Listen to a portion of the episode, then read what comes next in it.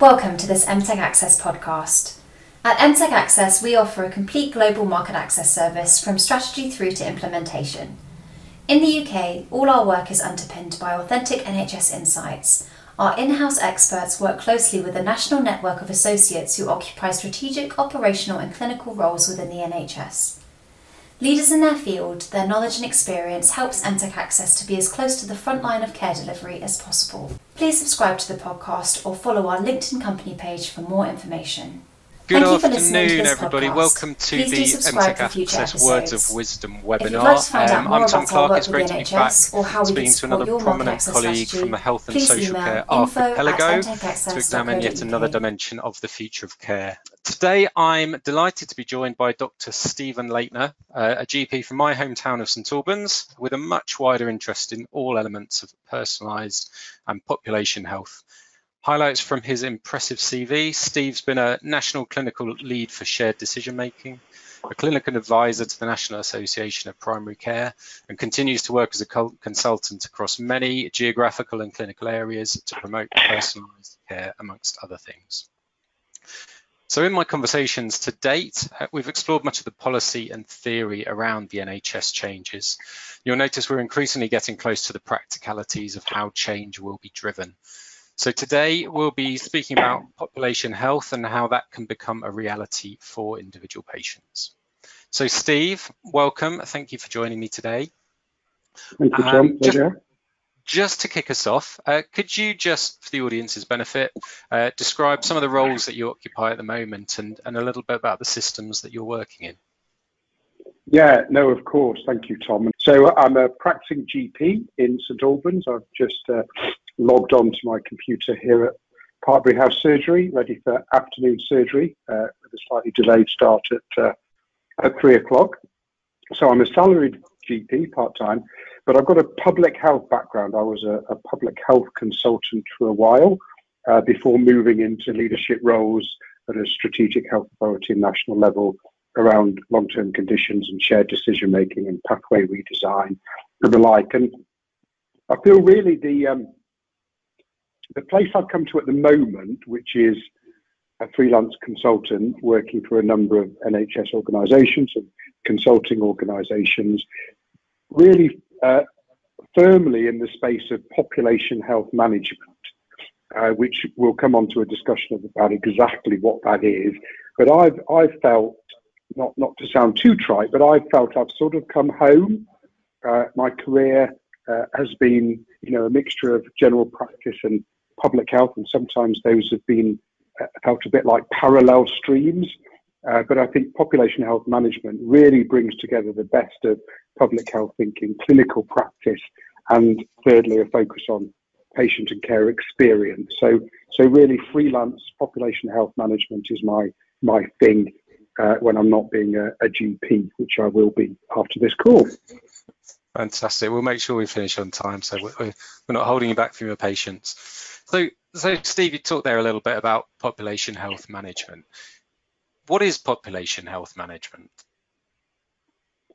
It, it's a great question, uh, and I think it's where uh, where it all starts. Really, we, we have to sort of define the terms we're speaking about, and I think there's a lot of problems where people conflate or, or confuse population health and population health management. It's, it's easy to do because um, two of the three uh, words are the same. So there's a good definition um, uh, which you can find on NHS England website. Essentially, population health or public health is about identifying priorities in an area. That could be a country or a local authority or a neighbourhood. Identifying priorities and interventions that work on a community level.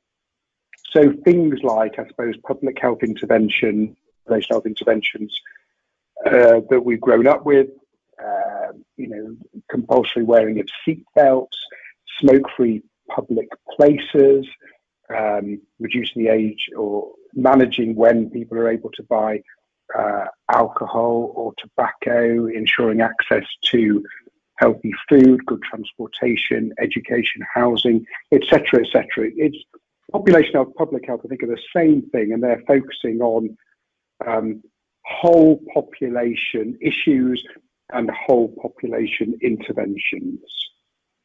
Population health management is, is really at the cohort level. It's identifying groups of people with similar needs, and that could be older people with frailty, it could be working age adults with multimorbidity, it could be children with complex needs, it could be people who are at risk of developing long-term conditions like pre-diabetes and obesity, uh, but it's working at a subpopulation level, um, identifying a priority area, and then after looking at a priority area like multimorbidity or multiple long-term conditions, then actually using data and analytics to identify a cohort of people with that priority in order to target them um, to target them in terms of uh, identifying them for health and care interventions. Um, so literally, somebody would would identify a list of people with a with a with similar problems, and somebody would would call them up or message them and enrol them in a program of care, and that program of care uh, will tend to be a proactive and holistic program of care rather than being reactive or, or disease specific. You may though get to the priority through a disease specific way, but the intervention, uh, in my book anyway, should be a, a holistic, personalised, person-centred type of intervention. I'll I'll stop there because I could go on, but I'll stop for now. you'd, you'd, make my job very easy. Um, no, that that's a, a, great oversight, Steve, and and we're going to get into some of the detail of you know the what and the how just you, you, touched on sort of public health being at the population level and, and population health management uh, looking at specific cohorts. How does a population health management differ from traditional public health approaches of targeting smoking within pregnant women or, or, or other things like that? What, what what distinguishes it? Why why is it different from what's gone before? Uh, well, let me think. So let's take your example of, of targeting uh, pregnant women uh, with, with interventions that's going to improve their health and the health of their uh, unborn child, which would seem a, a very good thing to do. I suppose public health interventions would would be more about identifying preg- every pregnant woman in an area, or every that might be, as I say, the country or a county or a, or a town, um, and then applying interventions that might be specifically smoking cessation interventions or it might be other interventions. I think what population health management would be about would be honing in on that priority, perhaps looking at inequalities, uh, it might be worth, if you've not looked at it before, the core 20 plus 5 NHS uh, England approach to uh, targeting in, those people who are likely to suffer inequalities of health, perhaps by virtue of their ethnicity um, or their disability or the condi- other conditions that they have. So population health management would sort of hone in and find pregnant women of a certain ethnicity, perhaps in a certain area, maybe those who have long-term conditions already. And um, I expect, this might be wishful thinking on my part, but I would expect with population health management, the interventions would would not be just focused focused on a specific intervention like smoking cessation, but would be focused on other ways to improve the health and well-being of the pregnant woman uh, and their unborn baby. Maybe looking at diet, and exercise and alcohol intake and caffeine intake and good mental health well-being and support and all those things rather than just focusing on a single risk and a single intervention. So narrow in some way, maybe more narrow in focus than public health, but but but perhaps broader in the way that somebody is supported once they are identified. Yeah, fantastic. Thank you, Steve. Um, so, with all that in mind, what what do you see as the potential impact of, of health and social care taking a, a population health management approach? Well, I think in short, um, if you're looking at integrated care, coordinated care, uh, it's, it's great to have a focus. Uh, it's great to have a priority. It's great to have something to work on together. So I'm doing a lot of work at the moment, a program of work um, for NHS England led by PA Consulting. I'm working within that consortium for a company called Solid, and we're supporting a number of uh, places across the country. So, as you'll all know, there's the integrated care systems at a sort of sub-regional level. I'm working in uh, Hertfordshire and West Essex, for example, as the ICS. The, the place I'm in uh, is, is Herts Valley, which is sort of West Hertfordshire, St Albans, Welwyn Garden City, Watford, the, that sort of area. Um, and the place is where different provider organisations come together to work together in order to deliver more joined up care for their for the residents in that area. And, and some of that particularly comes together in a primary care network. So let's say in, in the primary care network uh, where, where I sit in St Albans, there are I think three primary care networks in St Albans. Um, what population health management would help bringing together health and, and all elements of healthcare and social care is, is by finding a priority, a health need, and a group of people who would benefit from the collective assets of that community and are able to deliver joined up care. So, so one quote I often use, um, I made up, as, as I, I do many, is is a lot of, there's a lot of talk about integrated care, but what I think people forget is actually there's a lot of people who, who don't need integrated care. There'll be quite a lot of people on my triage list, which I'll get up on my screen in a moment to see what awaits me um, when Tom's doing more of the talking. It's just so I'm logged on, which can take a while. Uh, there'll be a lot of people actually who don't need integrated care. They, they're generally well 20 year old who thinks they might have a urine infection, um, you know, a, a, a, toddler with an upper respiratory tract illness. And really, what they need is good access to primary care uh, and a quick call um, with a clinician. That might be a physiotherapist if it's back pain. Uh, could be me if it was sort of undifferentiated demand. They, they, need quick access to somebody um, who cares and, and knows some stuff uh, and is able to support them. However, there'll be a number of people in the population who really need integrated care and highly personalised care and high degrees of continuity. For example, people at the end of life, uh, people with learning disability and other health uh, challenges, uh, people with a mixture of health and drug and alcohol problems and social problems. Those are the people who need the collective resources of a local area with health and social care and housing and other agencies working together uh, but we need to find those people. And that's what population health management is about in my book. It's finding those people who need that integrated care. Uh, and actually, some work I'm doing in Frim- Frimley, actually identifying those people. So when they call the surgery and, and the red flags up and the, the, there's been a population segmentation, population health management exercise, and there's a flag on the person's notes to say they've got complex needs, and the call handler would try and ensure that that person speaks to somebody who knows them really well. So, although mainly population health management is about proactive care and anticipatory care, actually there is a role of population health management to segment the population in order to deliver more personalised care to the individual who's calling, be that they, they, they don't really need high degrees of continuity uh, or, or they really do need high degrees of continuity and potentially more multidisciplinary approaches. Yeah, okay. That, that's really useful. And I suppose the follow on to that, you've mentioned both places and, and PCNs um, in, in your, your summary there.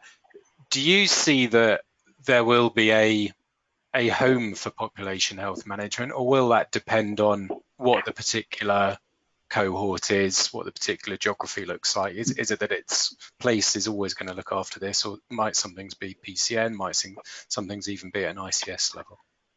So I think I think it's sort of horses for courses, really, and um, I think all bits of the system have to play a part in population health management. I think population health management is here to stay. I think I think it's reached a stage where everybody is beginning to understand what it is, or most people are beginning to understand what it is. Hopefully, through the next 45 minutes, we'll, we'll be able to help people's understanding of, of uh, population health management. Um, and and I think people get it as, to how it can help us provide a more sort of nuanced health and care service. Um, and I think one of the things that COVID has taught us is that uh, people have very different experiences and outcomes uh, from a from a health threat. So we need population health management, and I suppose during COVID we saw it in action. We identified people uh, of a certain age who required vaccination in the beginning uh, of, of the pandemic. Fairly simple population health management, just identifying people by age, but it, it is population health management. And then we got into identifying people not just by age, but by health conditions and disabilities. And then we understood more about the impact of ethnicity. So, so that was real population health management. And, and I think that's accelerated um, future work. Um, so, in terms of the, the roles of different bits of the system, so clearly, NHS England have got a role in ensuring that um, population health management capability flows through the system at a regional, uh, at a regional at an ICS, at a place and at a neighbourhood and PCN level. I think those is just different functions. I think the ICS has a responsibility to ensure the right data and analytical capability across the system. And I think they have a, a target, I think it's by 2023, they, they have to have a patient level linked data set in operation. So they're, they're, they're about the wiring and the infrastructure and the strategy. The, the place, I think, is going to be where the analytics happen, where we would do the the segmentation, which I can talk a little bit about what that means, um, the risk stratification, the picking out of, um, I don't really like the term, but sort of actionable cohorts of people. That's where the infrastructure of the that the ICS has afforded is, is used to, to do the data and analytics and the segmentation. And then I think the, the PCN and the neighborhood level is where the care gets delivered uh, and, and at the practice level as well. I mean, some of the care will be at the place level or the neighbourhood level, and maybe some of the care, if you're talking about sort of tertiary care, will be at the ICS level. But generally, I'd see it that uh, ICS is about population health management capability, sort of infrastructure. Places is about doing the data and the analytics using those tools, and the PCNs within the place and the practices is where the care gets delivered. Yeah, okay. Yeah, that's a really nice way to, to categorize it. I suppose the, the follow on from that is it, where does the responsibility or is there any accountability for, for the implementation of these things? Or, or is that still down to the practice, the PCN, to deliver the right level of care? Or, or does the accountability sit higher with these kind of things? Um, I think the accountability sort of rests across the system in terms of what we're we're talking about. So I suppose the ICSs have the accountability to ensure the infrastructure is there, and I'm sure they'll be held account in the good old traditional way by NHS England and its regional headquarters to ensure that that happens. I'd say the places, and I've done a lot of I'm doing a lot of work with places at the moment. I just came off a, a call this morning. Probably shouldn't say which place it was, but a, a great place up north that are doing really good things, and I suppose they're accountable to ensure that um, they're doing some of the place-based prioritization uh, and they're doing the analytical work and they're uh, identifying the cohorts. And then I suppose the the primary care clinical directors and the teams in primary care and community care and social care and voluntary sector and community assets will probably um, have the requirement to actually do do the doing. I, I, I think a, I think in a sort of Goldilocks sort of a way, I think probably the places where most of this is going to happen. You know, the ICSs are probably a bit cold, and the PCNs are probably running a bit hot, and the practices certainly. The place is probably where a lot of the magic is going to happen, and the places are going to. Um, uh, I mean, you could turn it around the other way and say the the ICSs are accountable to the place to have the infrastructure for them to use, yeah. and uh, and the places are sort of um, the places are in a way accountable um, to the PCNs to ensure they deliver um, the potential for joined up care by ensuring that local organisations uh, work well together. Yeah, yeah, okay, yeah, that's a, all nice and clear. Um, in, in terms of population health management, so we, have talked a bit about kind of the, the approach in general, I suppose, there translating all of that into practice is, is quite another matter, isn't it? Um, you've talked a bit about the, some of the, the things that you're working on at the moment, but could you expand on that and um, give any, any, more examples of specific things you've been working on?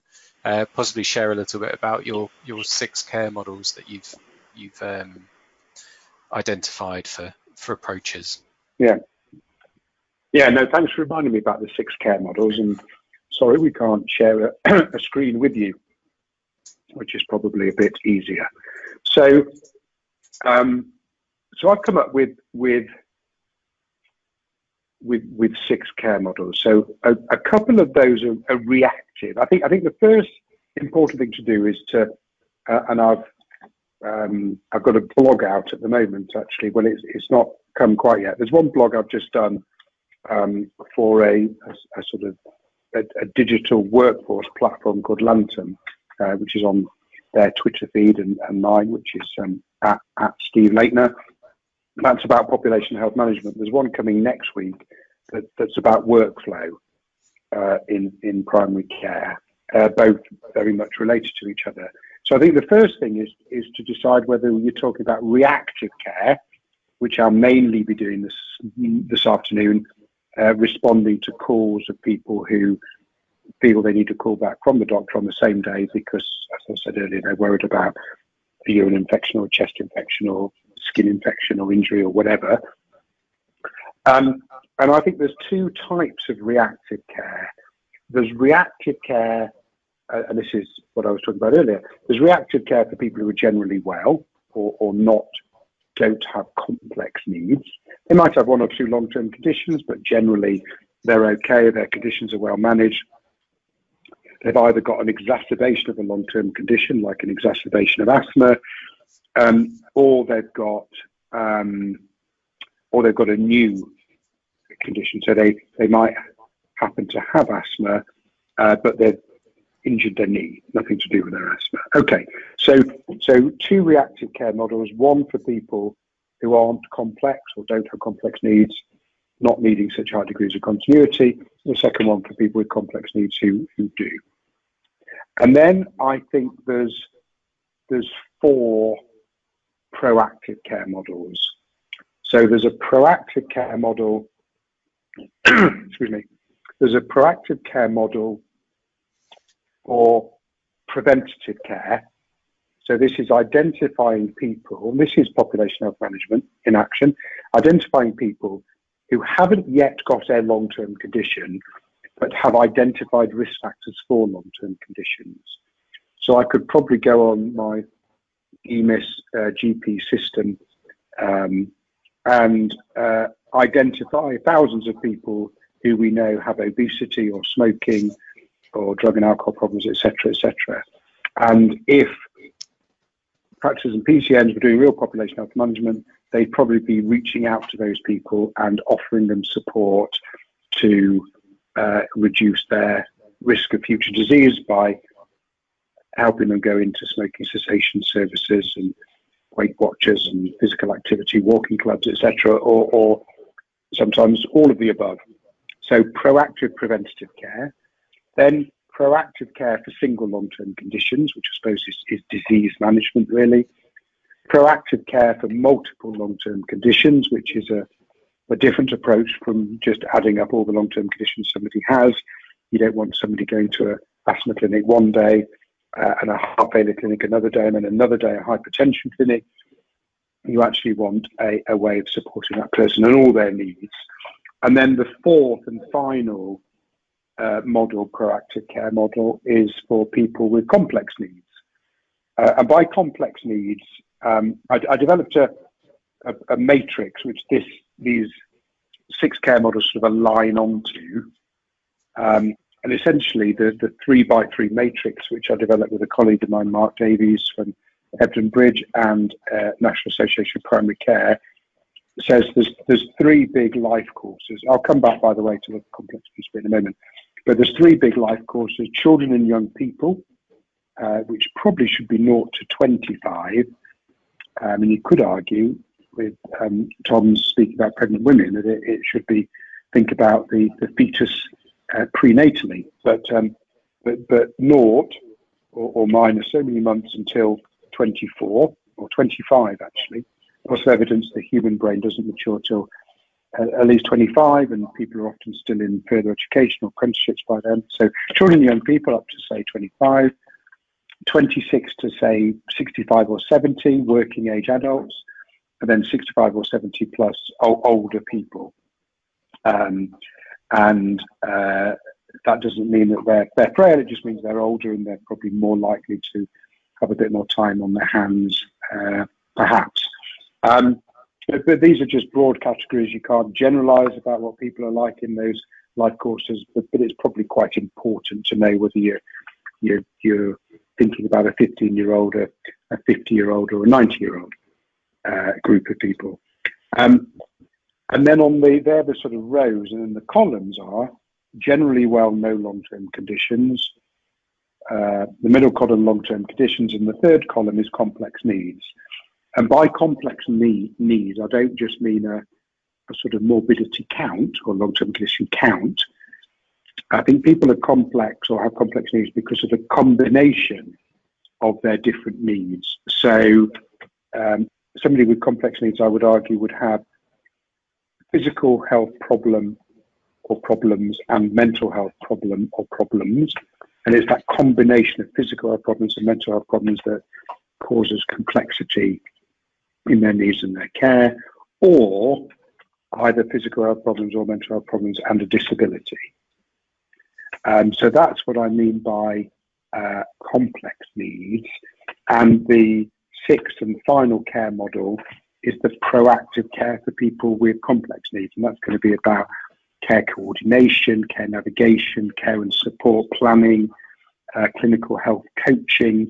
Um, that would be very much in the sort of proactive, personalised, anticipatory care. I suppose for that group, we're talking more about tertiary prevention, preventing decline in function, preventing admission to hospital, preventing admission to residential care, in the middle column, we're more talking about secondary prevention and disease management. And in the first column, we're more talking about primary prevention and preventing people developing a long term condition in the first place. So, clinicians really get interested when we start talking about okay, well, that's all very interesting, but what are we actually going to do? And, it, and it's saying, well, we, we need to think about these different care models, the way we support the different groups of people in our population with different needs, you know, that's when it gets really interesting. So Tom Tom asked about uh, that was a long way of getting to the examples. so so the first bit I've explained the, the, the, different care models and a bit about the three by three population health man- management segmentation model. Uh, other models are available. There's a, a Bridges to Health model by ABH. I think they produce a model called Health Span. Um, Optum have probably got another model. Uh, there, there are different models um, available, and please do do have a look at those. So, so just give you a couple of examples. One example is work I've done in Frimley and Sussex, which is about segmenting the population and colour coding um, the health records of everybody in the population. So when somebody calls for help, you know if they're green, no long-term conditions, amber, long-term conditions, or red, uh, complex needs, and then that helps you work out how to manage them uh, better. And then the, the, the, second and last example for now um, would be a model I helped develop in Kent and Medway uh, with a company called Carnall Farrar, and we developed what was called the Dorothy model, which was really a frail elderly model or a model for people uh, older older people with frailty, and that was where we got into talking about having a um, you know targeting a group of people, enrolling them in a program of care, and having a a care coordinator, a health coach, linking to social prescribing link workers, carer support, medication reviews, you know, etc., etc., etc. I think Fylde Coast was a good example in the Vanguard program of this sort of program. Um, so yeah, so that's a, a, couple of examples. I'm going to have a, a little bit more of my uh, lunch whilst Tom talk, talks a little bit and and then builds up to to any more questions. Brilliant. Th- thank you, Stephen. I, I, think that that way of illustrating those uh, the, the, your matrix there is, is really helpful. Hopefully people were able to sketch that out while you were talking. Unfortunately, we haven't got the video, but uh, we might be able to um, share something with people after the event so they can sort of visualize that themselves and, and think about those different groups in those different buckets as a way of uh, how you and your colleagues are, going to start stratifying things uh, is really helpful. Just thinking in terms of uh, about maybe the Dorothy program as an example where you're looking to coalesce different elements of a system around a particular cohort, the, the, the frail elderly in that case. In the past, there's been lots of different ways of looking after groups such as that, um, often done through primary care or, or community services. When it comes to population health management and really getting it to work in a way that is, is different and impactful, what do you see as the key enablers for population health management? Yeah, that, that, that's a really good question. And if you don't mind, I'm, I'm in the fortunate position of, of working for quite a few companies at the moment, which which keeps me busy and interested. And if you don't mind, Tom, I'll just mention a, a couple of others uh, yep. who I'm doing other sort of work with. So there's an interesting company called HN, who are a, they used to called Health Navigator, but everything is in um, initials nowadays. So HN, clinical health coaching company, and they also do the AI-enabled, you know, case case finding, and that is really a a mixture of population segmentation and risk stratification. So it's important to know the difference of, of those two things.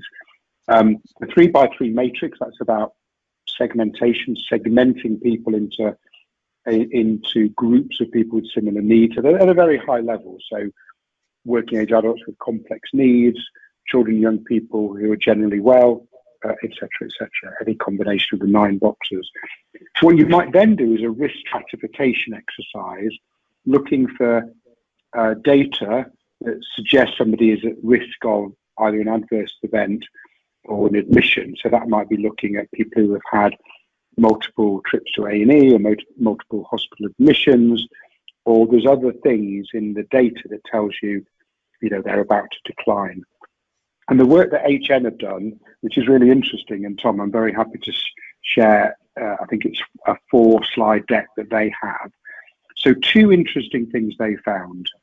And this is where, you know, part of the trick of making this work is getting the focus right. Yeah.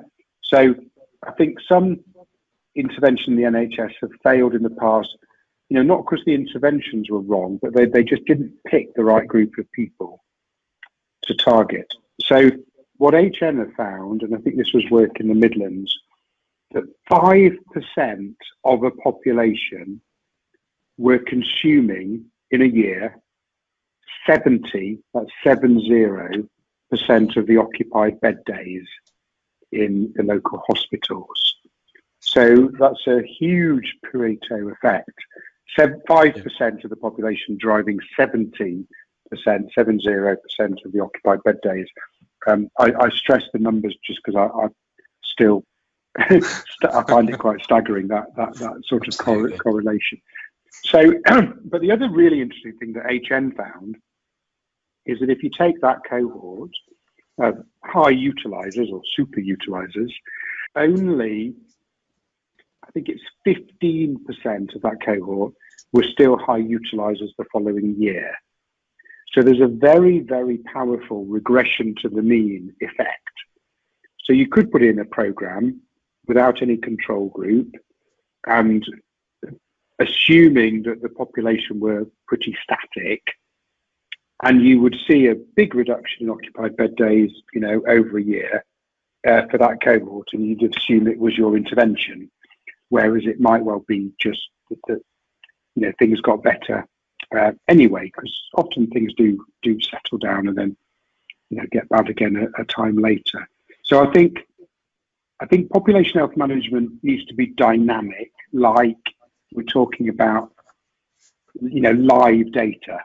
So data that's sort of updated daily, uh, and using that data to drive care and interventions rather than sort of historical data. And then I think the other trick is seeing it as a a service for the cohort rather than a rather than a service for everybody. So some of the real struggles I've, I've had previously is when you talk about this model and the benefits that it would provide in terms of discharge support, uh, admission avoidance, etc., etc. And you said, you know, these are the interventions we're going to target on this cohort of, you know, 375 people. And people say, ah, oh, but there will be these other people who could also benefit from those services. Can't, can't we just expand it? Can't we just allow people to refer to that service if they find somebody? So it's it's really being um, very driven and unapologetic in your focus and maintaining that focus. And then rather than saying for that population they're going to have a bit of this and a bit of that and a bit of the other, uh, no, it's it's this is the team of people who will be looking after that cohort, and they sort of take off their organisational name badge and they're working for the um, the uh, Margate Frailty Service, not the hospital trust or the community trust or the primary care. So it's it's really getting that focus, and and and that's a challenge. And and the the challenge is a lot of healthcare professionals want to do a bit of everything, uh, and that's fine. Um, and it's not suggesting somebody's going to be in the Margate Frailty Service as a provider forever, but but but it might be that we need some people to um, to perhaps be a GP, a generalist, but but focus in on a particular cohort of people for for a yeah. period of time rather than doing a bit of everything. Yeah, okay, thank you. And I, I, suppose you pulled out two two enablers there as data and workforce, and both things that the NHS in particular has, has struggled with historically coming back to data first of all, what what kind of data are used or available to support po population health management? Where are the main gaps? Well, that's a great question. Um, thank you, Tom. so, I suppose the nirvana for, for population health management people, I'm not really a, a data person, but I was on call with a good colleague of mine from, from Solace and PA chap called Paul Molyneux, who introduced himself as the as the chap with a pointy hat.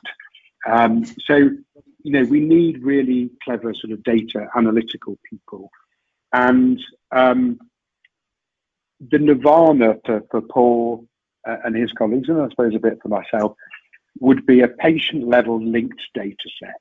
So, for Mr. Smith in St Albans, you would have data from at an individual level from primary care, community care, mental health care, hospital care, um, local authority, social care, you know, police, um, etc., etc. As, as much data as you could possibly get on that individual, and you'd know what sort of house they lived in, Um, you know, I, in, in, in a perhaps a brave new world, maybe a bit 1984 Orwellian type world, with permission, you, would perhaps know what their daily step count was. So yeah. um, the the best, you know, the the data at an individual level across all providers of care, but also bringing in, which I've really not talked about enough today, sort of data on their social determinants of health. As I say, mm. what sort of area they live in, which you can get from the postcode, what sort of house they live in. There's some data called Mosaic where you might be able to get that. Um, in some areas, they're able to, to focus in on older people with vulnerability because they know they've got an assisted bin collection. Somebody comes and takes their bin out to the side of the house onto the road because they're unable to do it. And that data, sort of data, could enable you to target. So, as much data as possible on each individual uh, is the data that is required for population health management. Having said all of that, I think you could do more than enough with just primary care data. Yeah. Okay. That's that, that that's interesting because I think uh, yeah I mean often the conversations that we have are around getting that wealth of, of everything else in there, particularly the social uh, or, or social determinants, the social care data, but understanding that actually you think there's enough in, in primary care data is actually a, a kind of a, a, real sense check on yeah. Where we are now and, and actually I suppose it's a case of what can we do with what's available rather than waiting for for a perfect yeah exactly. to, to and, and, if I were to pick any bit of data I'd pick primary care. I mean we know if somebody has long-term conditions which they have particularly the QOF ones because uh, GPs are in are incentivized for that. We often know a lot of lifestyle data, um, ethnicity data, whether they're a carer or not.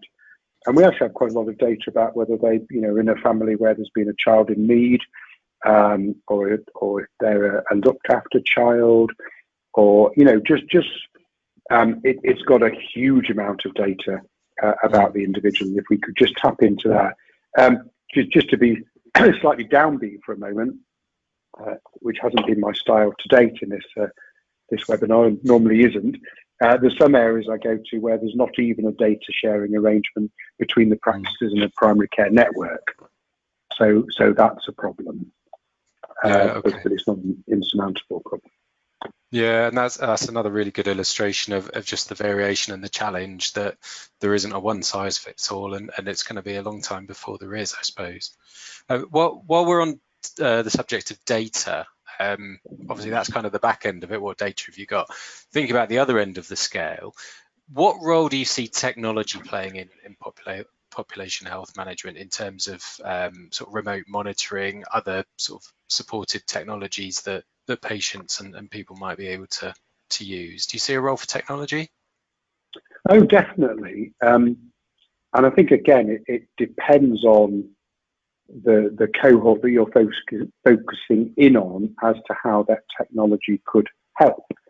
So just to think across the different degrees of complexity, you know, if you're talking about primary prevention, I mean, I said about the step count, um, you know, slightly jokingly, but if you were going to support somebody to, uh, you know, improve their physical activity, as well as having a, um, a good local walk to host them to, maybe supported if they needed it, uh, maybe with other people because of the social benefit of it.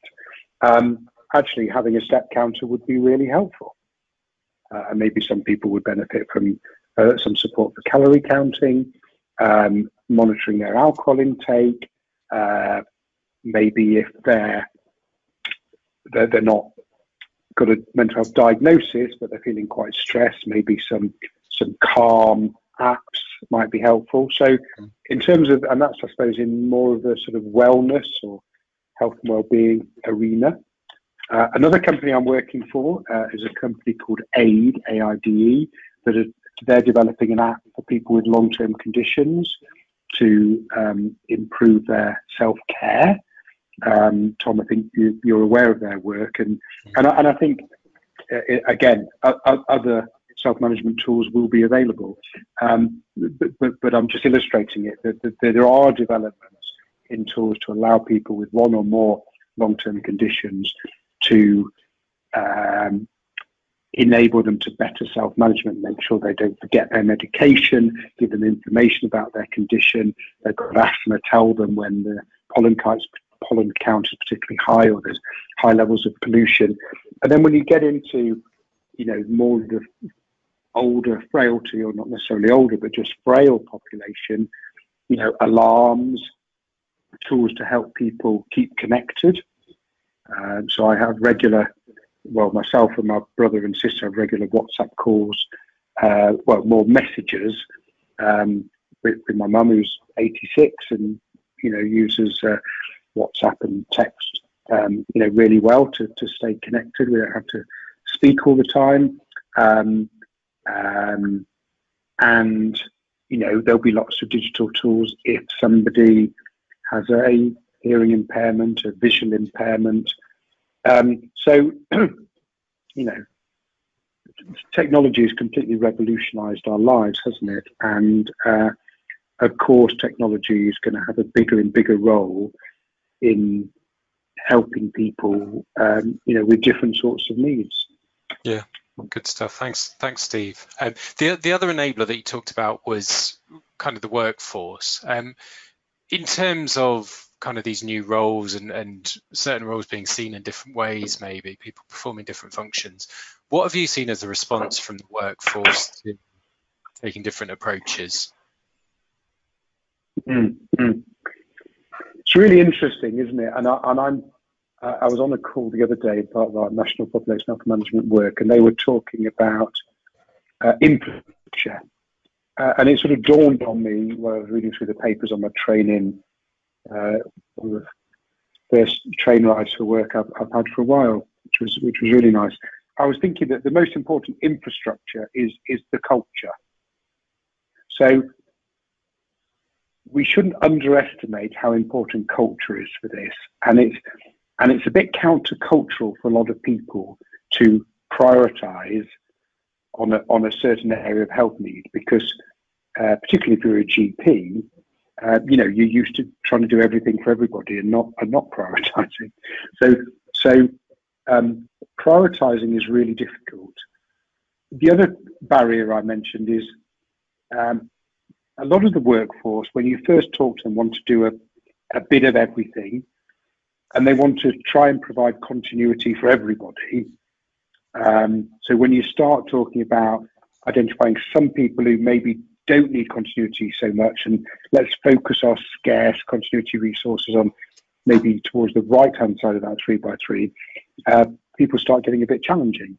However, I did a really interesting exercise in a practice in Watford I was supporting, where I, I, it suddenly dawned on me that as well as segmenting the population, let's let's segment the workforce.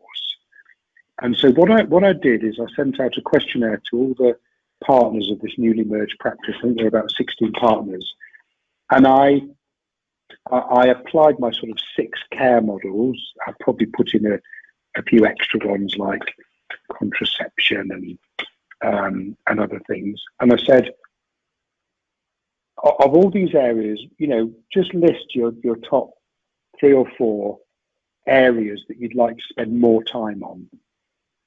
And interestingly, what came back was a complete spread of interest. Mm. So I said, look, one of the advantages of population health management is you could do a little bit more, you could do more of what you like doing. So if, like me, your interest is you know, urgent care, acute care, same day demand. No, I mainly do triage, telephone triage, and see people with acute health needs. There'll be other people in the practice who I know don't like that so much, and they'd rather do the ongoing follow up of people with complex needs or long term condition management. Other people are more in the health and well being interest area. So I think actually population health management could unlock some of the workforce by allowing them to, to focus in on doing more of what they like. They're still being a GP, I tell them. Even if you're mainly focused on frail elderly, you're still being an expert generalist. You're, you're just doing more of what you like and providing great continuity to that group of people. Yeah, that that's a fascinating reflection. I suppose it's, it's a good one for our audience when thinking about how how certain conditions, certain patient populations are being managed. That it, it's not just about the the name badge or the role that people are performing, but it's it's much more than that. It's how do you find the people with with an interest or, or who are really going to engage in in looking after a particular. Yeah. Cohort, isn't it? Uh, the, the yeah, other thing I suppose we've seen people getting interested in, like you know, vaccination. Some GPs decide to spend a lot of time doing that. And there was a just quickly wanted before I forget, Tom, to mention there was a practice I spoke to in Newham, and, and they do a lot of digital and telephone triage. And um, one of their members of staff moved from Newham to Scotland, uh, but still continued to work for the practice remotely. So that's where you know technology will enable people to to to work, you know, outside of their geographical area.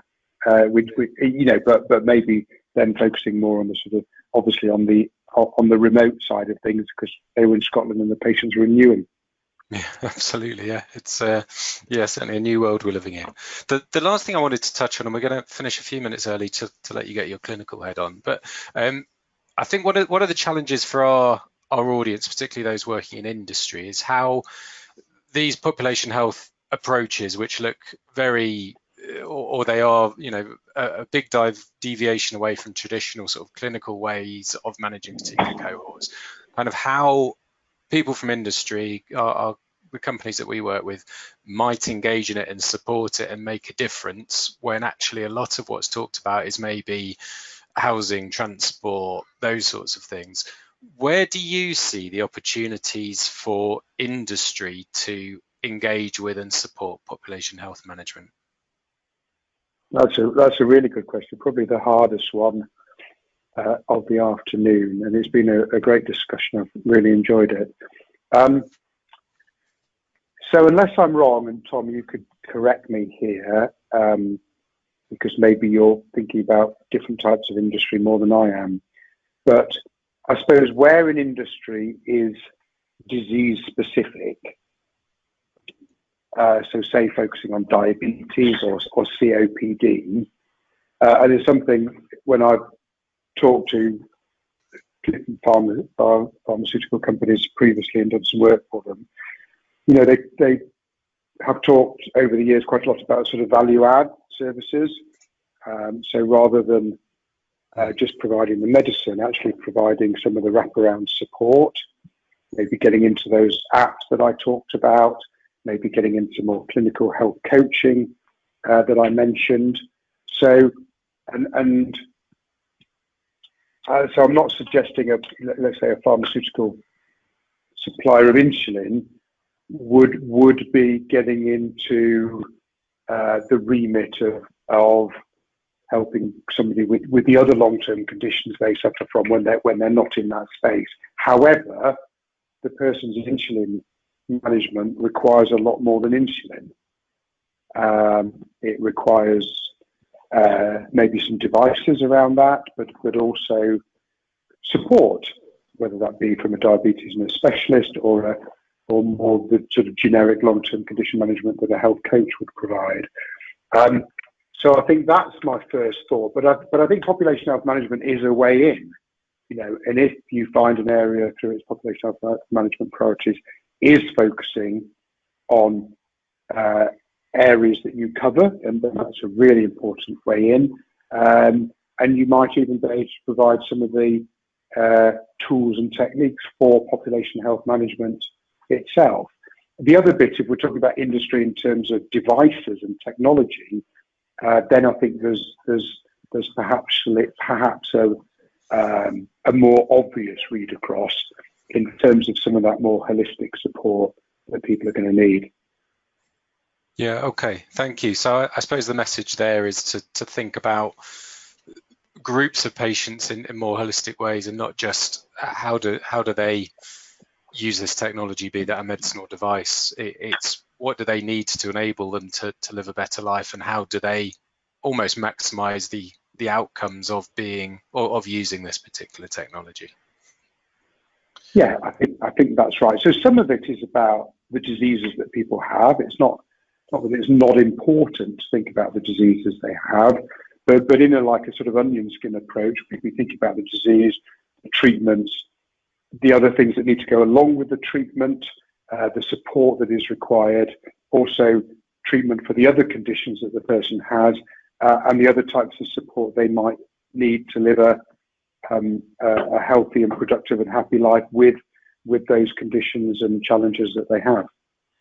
Fantastic. Thank you very much, Steve. Um, we'll, we'll call pleasure. it to close to, to let you uh, get into to clinical mode. So, yeah, thanks again for um, coming by to speak with me this afternoon. Uh, thanks to everyone listening at home. Um, if there's anything that's cropped up today that you want to find out more about or, or, want to understand what it means for you, please do get in touch with us, info at mtechaccess.co.uk. Anything to do with your, your market access strategies, how you're, you're realising that, how you're uh, engaging with the NHS around these things, please do, please do get in touch. Uh, we're in the process of finalising our, our, next guest for the next uh, webinar, so please look out for the invite for that over the next couple of weeks. And uh, we will see you next time time. Thank you very much. Wonderful. Thanks, Tom. Bye, everyone. Have a good day and a good weekend. Bye.